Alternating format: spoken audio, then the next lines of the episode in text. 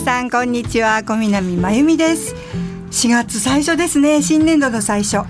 まちともプラス第一月曜日は多摩小平保健所の方をスタジオにお招きしてとってもためになる番組をお送りいたしお送りいたしています。さてさて桜の花も咲きなんか昨日今日も雨降っちゃいますよね。もう散ってるところもあるしこれからの遅いものもあるかもしれませんね。春春です。さあ4月は進学や就職職場の移動など新しい生活がスタートする方も本当にたくさんいらっしゃると思います。今日はその新しい生活の中でぜひ計画してほしいこととしてがん検診をテーマに多摩小平保健所企画調整課の保健師でいらっしゃいます新井和代さんをお迎えしてこのテーマについてお話を伺っていきます。新井さんこんにちは。こんにちは。どうぞよろしくお願いいたします。よろしくお願いいたします。ねなんか落ち着いた声ですよね。でもねちょっと落ち着いてないかもしれないなんか私と同じような匂いを感じるあの方なんですけど、うん、わ、かる方にはわかるかもしれない。よろしくお願いします。お願いします。はいちょっとなんか暗いテーマなんですけれども、はいですから明るくねちょっとね、はい、話していきたいかなと思うんですががんっていうと最近よく芸能人の方々とかがんの闘病とかニュースをよく聞きますけれどもとっても身近な疾患になってきたっていう感じがするんですがどれくらいの方ががんになっていらっしゃるんでしょうか？そうですね多分今日お聞きになっている皆さんの身近な方にもがんで治療されている方がいるのではないでしょうか。都民の死因の第1位はがんで3人に1人でがんの方ががんで亡くなっています。また2人に1人の方が一生のうちに何らかのがんにかかると言われています。そんなに多いんですね数字にすると。じゃあそもそもがんっていうのはどんな病気なんでしょうか？はい本来人間の体には傷ついた遺伝子を治す働きがあります。それが何らかの原因に傷ついて遺伝子を修復できなくなって、うん、遺伝子が傷ついたまま細胞が増えてしまうことがあります、はい、これががんという状態です。細胞を傷つける要因を減らすことで100%予防するとは言いませんががんにかかりにくい生活をすることである程度予防はできると言われています。ああそうなんですか。がんにかかりにくい生活をするではそれって具体的にどのようなことをすればいいんですか？はい。とがん予防研究財団というところが出している、うん、がんを防ぐための新12か条をご紹介します。はい、はい、はい、まず1条目。タバコを吸う人は禁煙しましょう。ということです。禁煙。禁煙。ねタバコを吸ってる人って本当に難しいと聞きますが。そうですね。一人で禁煙することは難しいと思います、うん、例えば禁煙外来などのサポート体制もあります詳しくは多摩小平保健所のホームページにも載っていますのでどうぞご覧になってください。はいで2条は、はい、他人のタバコの煙を可能な限り吸わないということです。できできそうですね。ちょっとよけて、はい、やめてあっち行ってとか。はい、はい、お願いします。はい、次3条としてはお酒はほどほどにです。はい。具体的に言いますと、はい、日本酒だったら1日1合、うん、ビールだったら大瓶、まあ、633ミリですかね。1本、はい。まあ、あとブランデー。ブランデー。ウイスキーだったらダブルで1杯ぐらい、はい。はい。まあ、ほどほどにということですね、はい、また飲めない人は無理に飲まないように。また飲めない人には勧めないようにしましょう。はい、ほどほどって本当に大切なことなんですね。はい、ほどほどです。はい。はい、次は第四条ですか？はい、第四条はバランスの良い食事です。はい食事は偏らずバランスよくとりましょう、うん、まあ、例えばお弁当だったらあの一品物じゃなくて、うん、幕の内お弁当みたいなものだと品数が多く取れます、はいはいはい、彩りも良くていろんなものを食べるようにするといいと思います。わかりました。はい。五条。五条は塩分は控えめに、はい、と塩辛いものは控えめにしていただけるといいと思います、うんはい和食は塩分がとても多いと言われてるんですね、はい、例えばお味噌汁だったら具をたくさんにしていただいて、はい。うん、出汁を効かせて薄味にするといいと思います、はい、またハムとかも結構塩分が多いので取りすぎには気をつけてるといいと思います。わかりました。はい。で6条としては、はい、野菜や果物不足にならないようにしましょうということです、うん、と目安としては1日 400g っていうんですけどもまあ測って食べることはあまりないと思います、はい、例えばですね毎食果物を食べるとかね毎食食べるって決めるといいと思います片手で言うとね一食分のお野菜の量だと生だったら両手で一杯分、ん。片手一食に。一食です、はい。それ三杯です。ね結構な量かなと思いますけどそうですね。加熱するとシューってちっちゃくなりますのでね。加熱したら片手一杯分で大丈夫です。かける人数で料理しないといけないということですね。ね。はい。なんか工夫して頑張らないといけませんね。頑張ります。お願いします。はい。はい次お願いします。はい、7条は運動の継続です、と定期的な運動を続けることが大事です。それにはまず日常生活を活動的にしてください、と1日まず60分ぐらいは歩く。長い。長いですか、はい。それに加えて週に1回は活発な運動をしてほしいと思います。一回でいいんですか？いまあ、。週に1回。はい。はい、活発な運動とは？例えばどんなちょっとこう激しく運動。ただそれが 難しくく例えばランニングですとかちょっと早足とか,、うん難しいようでしたら例えばそれが毎日の生活の中の運動量を増やした方がいいって言われてるんですね。ああ、週一回すごい運動するよりも毎日もうちょっと毎日がまず大。事うん。はい。なのでその60分歩くっていう目的もなく歩くのは難しいので、一個隣の駅まで歩いてみるとか、はいは隣のスーパーまでちょっと安いもの買いに行ってみるとか。と はい。そういうことでちょっと体を動かす機会を増やしていかれるといいかなと思います。はい、運動あまりで得あまり得意じゃない方も、いそうやって毎日の生活の中に取り入れる、はいそれならできそうですはい、お願いします。はいと八八条については体型についてです。痛い痛い、ははい。太りすぎもなんですが、痩せすぎもいけないんですね。ははい。い、なので適正な体重を保つようにしてください。適正なとななんかいろいろ調べることできますもんね。検診とかで受けていただくとはい。適正な範囲ってあると思うんですが、ははい、BMI を気をつけていただけるといいかなと思うんですね。はい。ぜひ体重計には乗る習慣をつけていただければと思います。怖いけど頑張ります。はい。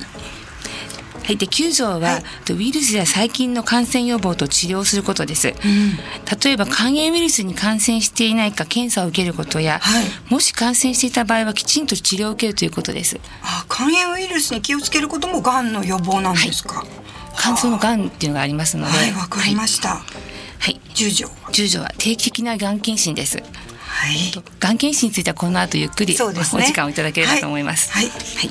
で11条は、体の異常に気づいたらすぐに受診をするということです。はあそれってねね。あの主婦の人はちょっとねためらいがちですね。大丈夫とか思っちゃう。ダメですね。はい。はい。そして12条としては正しいがん情報でがんを知るということです。はい。正しい知識を身につけて、あなたに合ったがんの方法予防方法を見つけていただけたらなと思います。でもがんに関するその健康情報っていうのはどこで私たちが知ることができるんですか？例えばですね、うん。お住まいの市区町村のホームページをご覧いただく、もしくは直接担当されている部署にご相談することもできます。うん。と生活習慣の改善方法や同じ目的を持って活動しているグループの情報なんかも教えていただけますので、あはい、また東京都の公式ホームページを開いていただきますと、でがん検診と入れていただくと、東京健康ステーションというところにつながるんですね、はい。でそちらにもいろんな情報が入っておりますので、ぜひご覧になってみてください。なるほど正しい情報をとってがんにかかりにくい生活をするっていうことでがんにかかるリスクを減らすことができるってことですよね。はいそうです。がんも生活習慣病の一つと言えます、がん。を防ぐための新12か条を参考に、生活習慣が改善できればがんになるリスクは減らすことができます、特定検診や職場の検診をきちんと受けていただいて、はい。と生活習慣をその結果を、あの活用して生活習慣を変えていくことががんの予防にもつながるんですね。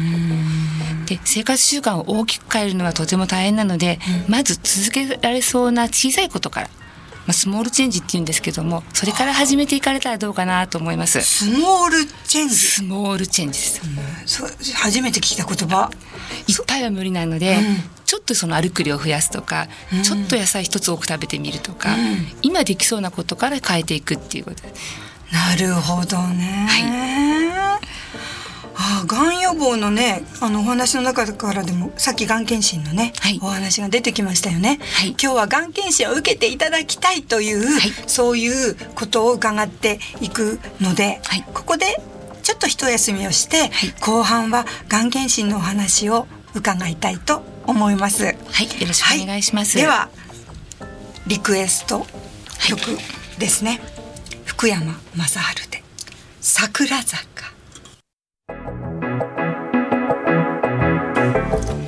はい今日は多摩小平保健所の新井さんにスタジオにおいでいただいてお話を伺っていきます。いますがそれではがん検診のお話に入っていきたいと思います。新井さんよろしくお願いいたします、はい、よろしくお願いします。はい。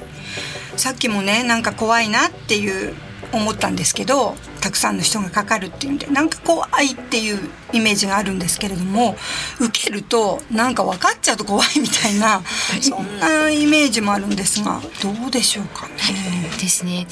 ある住民アンケートの調査の結果でも検診を受けない理由の一つに、うん、がんが見つかったら怖いから受けないというのもあるんですね、まあ、実際がんで多くの方が亡くなったりしていますので、まあ、怖いっていうふうに思われるのもあるのかなと思います、ただ最近では俳優の渡辺謙さんが、あの奥さんやお子さんのおすすめで人間ドックで、あの検診が受けられて早くに胃がんが見つかってっていうあのニュースがあったかと思います、はいはい、で早く治療されたのでもう元気になられて復帰されてると思うんですね、またあのそのことがきっかけで奥様の南加穂さんも、自分が検診を受けたら、乳がんが見つかったとっていうニュースがありました。はい、ありました。お二人とも早く見つかって自覚症状がないうちに見つかったので、あの早い段階で治療が受けられて、もう早期に社会復帰されてるんですよね。はい、そう考えるとやっぱり多くのがんは早くに見つけていただければ治療ができるんですね。はい、で早く治療ができれば手術の範囲も小さかったり、はい、あの体にかかる負担も少なくて済みます。はい、ということであのやっぱり受けていただきたいなというふうに思います。はい、おっしゃる通りですね。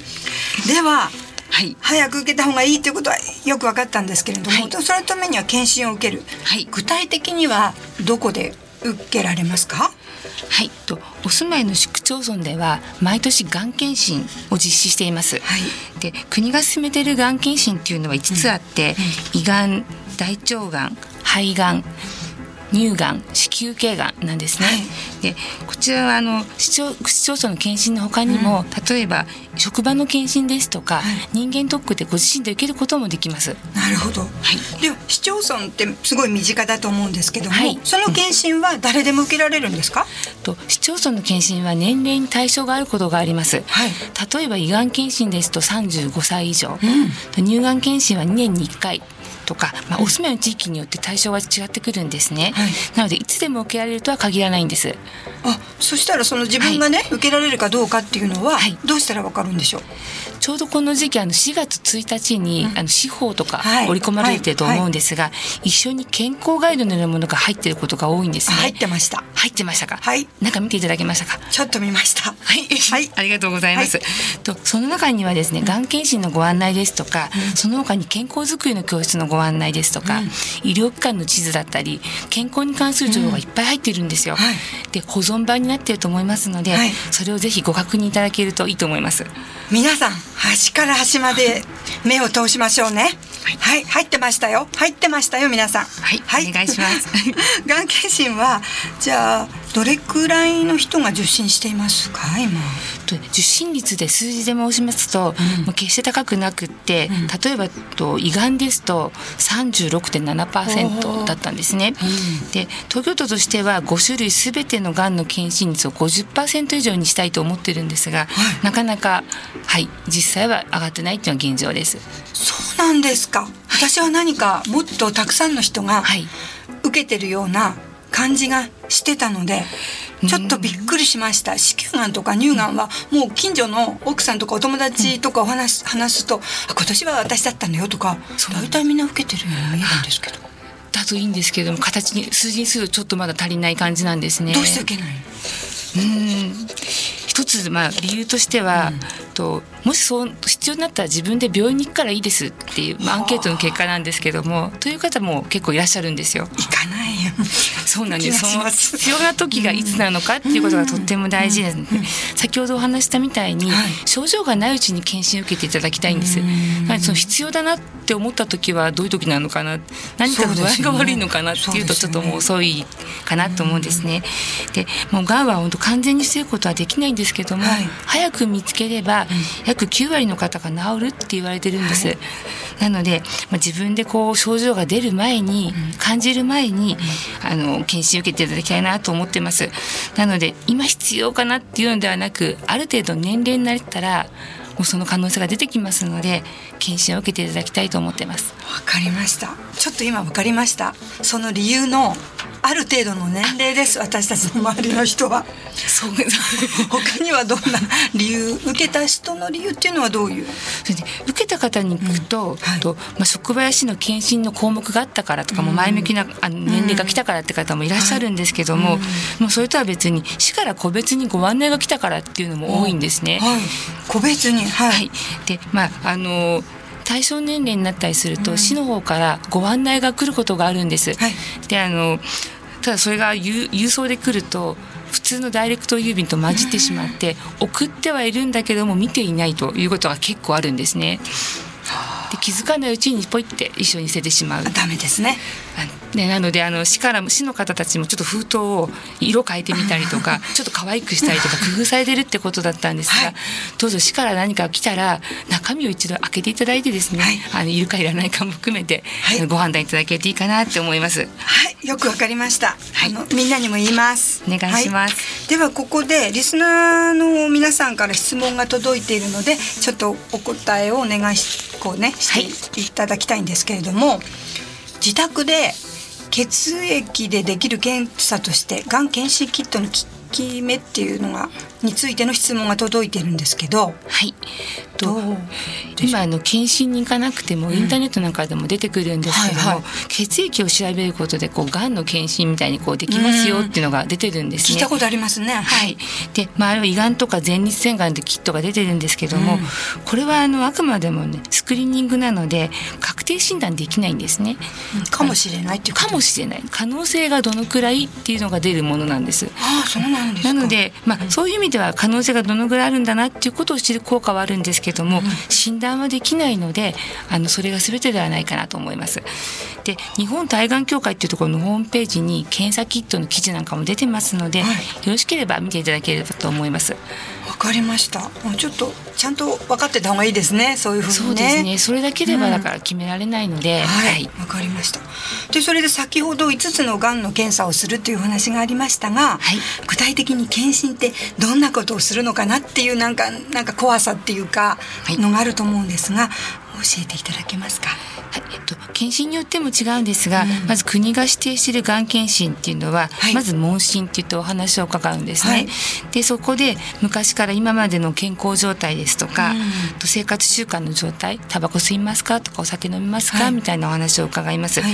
でその情報も含めて、どんな検査の項目しようかっていうのを決めて、検診していきます。例えば肺がんの検診ですと、はい。まあ、胸のレントゲンを取るんですけども、はい。タバコをたくさん吸われる方はい。とか、あの痰の中の細胞調べる検査があるんですねそういう検査を追加したいっていうことがありますのでその方によって違うこともありますはいなるほど。他にはどんな検査がありますか？その肺がんとか以外に。例えば大腸がんですと、はい便を取っていただいて検査をします。はいはいはいで女性特有のがんなの子宮頸がんですと、はいまあ、診察のほかに、まあ、子宮の頸部の細胞をちょっと取って、うんそれをあの顕微鏡で調べてがん細胞がないかっていうのを調べる検査をします。はい。あと乳がん検診ではマンモグラフィーって言われるねあ痛かったですか？痛かったですとあの乳房を X 線でするあの検査するあの検査をします。はいでも一瞬ですもんね。はいちょっと我慢すれば大丈夫。で痛いと思うと余計痛くなってしまうので もう力を抜くことが大事なんです、あれはあ、じゃあ次から力抜きます。口開けるといいですあ、口が閉じると力が入ってしまうのでそうですか。皆さん、マンモグラフィーの時は口開けましょうね。はい。はいじゃあ検査の方法についてね、あのあやったことあるわってねいう人もたくさんいて、今の私みたいにね痛かったわってね思う方もたくさんいると思うんですけど。不安を少なくするにはあのいろんな人の話を聞く今みたいに口開けるとか、ね。なんか出てくるかもしれないですね。そうですね。あの実際知らないことをするととても緊張するので、うん。あこうなんだなって思った方がきっと楽に受けられると思うんですね、はい。そういう意味ではあの先ほどご紹介しました都庁の情報ページの東京健康ステーションを見ていただくと、はい。いろんな検診の流れが一つずつ載ってるんですねあと体験談もあってこんなだった。って今話したように口開けたらよかったが載ってるからちょっとあれですけど、はい。こんな検診だったからこんな風にしたらいいよっていうのが載ってますので、うん。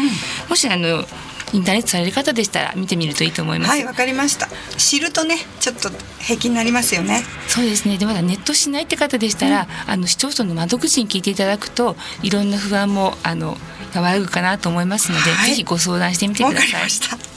では時間がね忙しくって働いてるからとか、なかなか検診を受けることができないちっちゃいお子さんがいらっしゃるとかねいらっしゃると思うんですけど時間ってどれくらいかかるんですか？そうですね、まあ、検診が受けられない理由にやっぱり時間がないっていうのはよくお聞きするんですね。で、まあ、検診の種類ですとかあと検診期間の混み具合によっても違ってくるので、はい。一概には言えないんです。うん。私あの先日子宮頸がんと乳がんの検診を受けてきたんですけども、はい。大体2時間弱やっぱりかかりました。予約していたんですが、うんうんただあの検診には土曜日にやっているところですとか、あとあのね、検診の終わる時期はすごく混むとかあるんですあその駆け込みみたいに。なので、うんと、よよ予約できるところとか見て、はい。こう一番良さそうなところに予約するのがいいかなと思うんですはいね。わかりました。工夫しましょうね。う今日先ほどあのし申し上げたあの検診案内がまあ出てますので、はい。あの年間でこの時期にやってるよっていうのが出てるんですね。なのであの皆さんこれから受診ができそうな時に、はい。どこならいけるかなっていうのをこう早めに今年ここだったらいけるかなっていうのを立てていただけるといいかなと思うんです。はいわかりました。ちょっとねあの、自分のねためにやった方がいいですね。そう。はい。では、はい。どのくらいの期間受けてから、はい。あの結果っていうのを返ってくるんですか？まあ、検査が終わるとね結果が来るまですごくご心配かなと思います。でおおむねですけど1ヶ月くらいかかると思います。はい。なので検査の当日にどんな方法でいつぐらいに帰ってきますよっていうお話があると思いますので、はい。そこでご確認いただければと思います。はわかりましたい。でも結果が分かるまでの時間ってなんか不安っていうかあのあるんですけれども結果の告知は本人に来るんでしょうかっていう質問もありましたが、はい、どうでしょう？と結果はご本人に必ずお返しします。はい。で、け検診自体まずスクリーニングなので、そこで確定診断はつきません。はいなので結果もし次の検査が必要ってことでしたら、あまり時間を置かずに次の検査を早く受けるようにしてください。はい受け取ったらすぐ対応することが必要なんですねはい。お願いします。がん相談サポート窓口とか、いそのいろんな機関に相談することが大事ですねはい。はい。えっと検査を受けようと決断して検査を受けてその結果を待つまでの時間はいろんなことを考え直すというかこれからの人生を見つめる機会になりそうですよね。はい。と結果次第でははい療養することがあるかもしれません。はいまあどなたかにサポートをいただくこともあるかもしれません。はいまあそういうことを考えながらちょっと受けるの厳しいかもしれませんが、はいまあここであの生活習慣を振り返っていただいて、ぜひがん検診も生活の中に入れていただければなと思います。はい。ね、なんか自分でできることにねつなげていかなきゃいけないですね習慣生活習慣を振り返って。はい。さあがん検診をきっかけに自分を見つめ直すこともね本当に大切だっていうことがよく分かりましたけれどもあのラジオをお聞きの皆様4月から新しい生活が始まる今あの元気な生活をしていくために今年の予定の中にがん検診を受けることっていうのをぜひぜひ入れていただきたいですよね。はい。ぜひよろしくお願いします。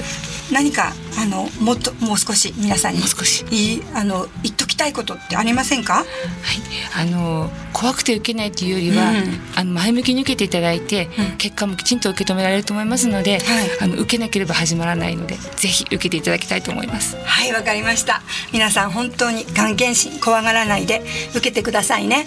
私も受けます。はい今日はありがとうございました。ありがとうございました。はい。今日はあの新井さんに来ていただいてがん検診についてお話を伺いましたあの次の質問は薬物乱用防止ということを受け付けておりますのであのそれもこちらであのねあの受け付けてます FM 西東京の方にどうぞお寄せくださいはい今日は本当にためになりました健康で新しい年度みんなで頑張りましょう桜もうちょっとね楽しみましょうね。小南真由美でした。ではさようなら。